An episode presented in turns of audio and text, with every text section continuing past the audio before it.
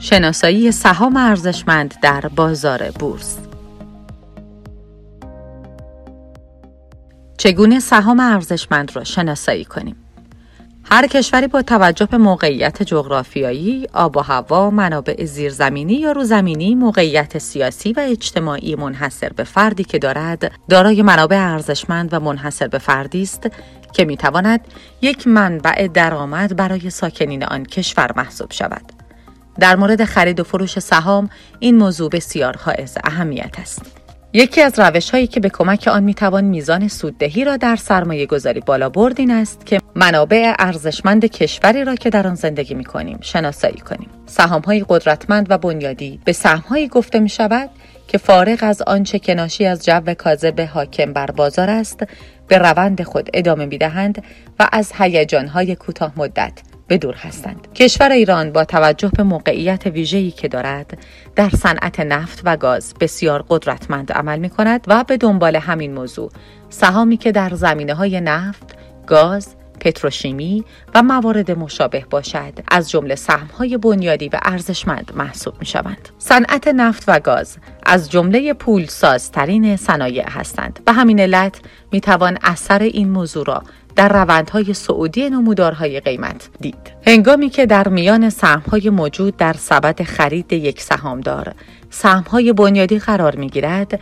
به سرمایه گذاری اطمینان را می دهد که یک سرمایه گذاری با ریسک مناسب دارد. تخم مرغهای خود را در یک سبد نچینید. تمام اقتصاددانها و سرمایه گذاران شاخص در سرتاسر سر جهان به طور واحد به این موضوع معتقدند که سبد سهام یک سرمایه گذار باید ترکیبی از چند صنعت و نماد مختلف در زمینه های متفاوت باشد. قرار دادن نمادهایی که همگی در یک صنعت فعالیت دارند ریسک سرمایه گذاری را به شدت بالا می‌برد تا جایی که ممکن است سهامدار بخش زیادی از سرمایه خود را به همین دلیل از دست بدهد همان گونه که بیان شد نمادهایی که در یک زیر مجموعه قرار دارند و زمینه کاری مشترکی دارند به شدت تحت تاثیر یکدیگر هستند و به همین علت است که سهامداران شاخص هر صنعت را به صورت مجزا بررسی می کنند. در صورتی که سهامدار تمام سبد سهام خود را از یک صنعت انتخاب کند حتی اگر یک صنعت ارزشمند و پرقدرت باشد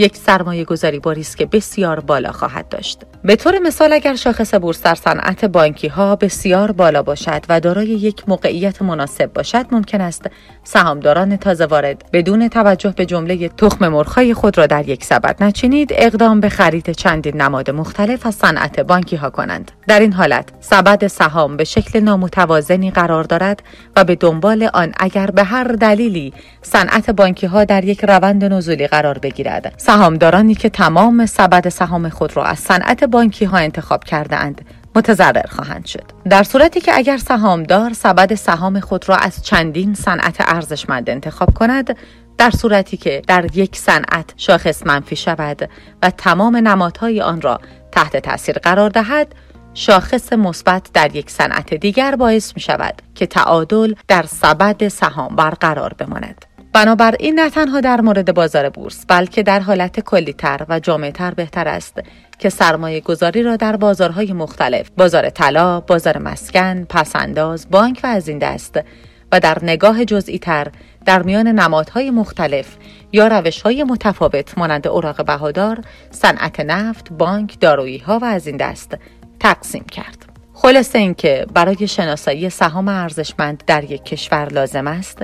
که موقعیت اقتصادی، سیاسی و اجتماعی آن کشور از جنبه اقتصادی و فعالیت‌های مربوطه بررسی شود.